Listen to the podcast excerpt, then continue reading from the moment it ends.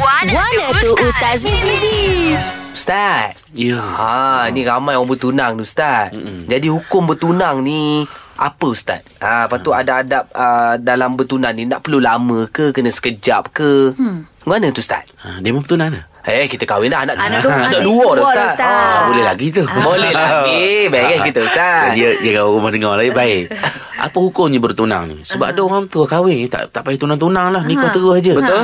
Ha, kadang-kadang dalam tak sedar kita sedar dah bertunang. Ah, maksud bertunang Hmm. kata ulama fiqh ya, antaranya apa dia?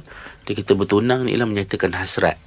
Ya, untuk melamar seseorang menyunting dia menjadi pasangan hidup. Mhm. Ya, kita nak kahwin dengan dia. Mm-hmm. Ha, tu bi- kebiasaannya lelaki terhadap perempuan. Perempuan terhadap lelaki pun boleh. Mhm. Mm-hmm. Ya.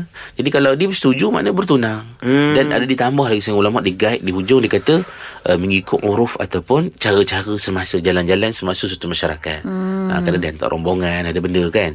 Ha, cara formal, cara rasmi, ya, berpantun-pantun kan. Mm. Sampai peluh-peluh dekat dekat kepala tangga tu kan. Hmm. Ah, Ha, jemput tak lagi lepas-lepas Ah, lagi. Ha, nak, nak memetik Ah. Nak bunga tunai je pun. Ah, Ya, nak gombang lah dengan bunga uh-huh. semua kan. Baik. Mm-hmm. Itu makna bertunang. Apa, apa hukum dia?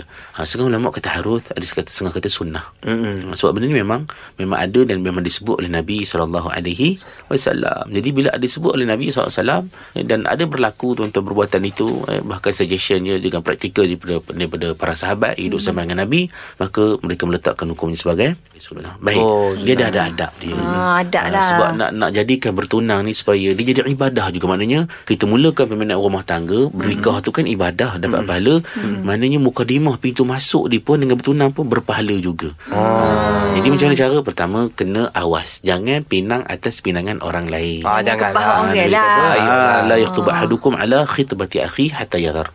Jangan seorang ya, seseorang meminat atas pilihan saudaranya sehingga orang tu dah putus. Mm-mm. Dah clash kan.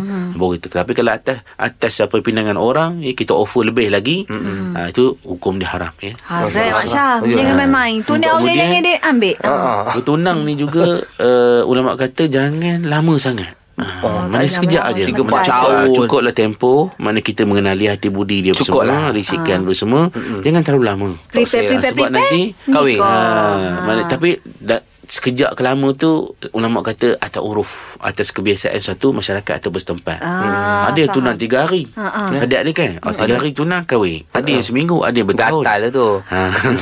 Jadi uh, maknanya itu mengikut uruf ataupun adat uh, sesuatu tempat masyarakat Islam kita tentang tempoh. Kemudian ingat masa bertunang jangan kita keluar perduduan atau duduk sunyi-sunyian. Mm-hmm. Tidak menjadi tiket ya sebagai apa ni sebagai lesen percubaan ya lesen L ke P dalam tempoh 3 tahun kan. Ha. Ya untuk dia macam suami isteri tak boleh mesti ditemani oleh mahram dan ada keperluan. Mm, Hmm, Okey, okay, Okey, ha, tu kena Nak ingat. lebih-lebih kena nikah. Ah, nikah Itu lah. dia. Ah, okey, pehe. Barulah berpahala per apa ni pertunangan kita Ah, pertunangan ada dapat pahala. pahala. Kalau tidak adat biasa-biasa. je. Saja. Ya, Yeah. Tak ada okey. kosong sen dapat dia. Tahu tak apa Okey faham Ustaz Alhamdulillah. Ada persoalan dan kemusykilan agama? Dengarkan Wana Tu Ustaz Mizi. Setiap Ahad hingga Kamis, jam 7.10 pagi, hanya di Gegar Pagi.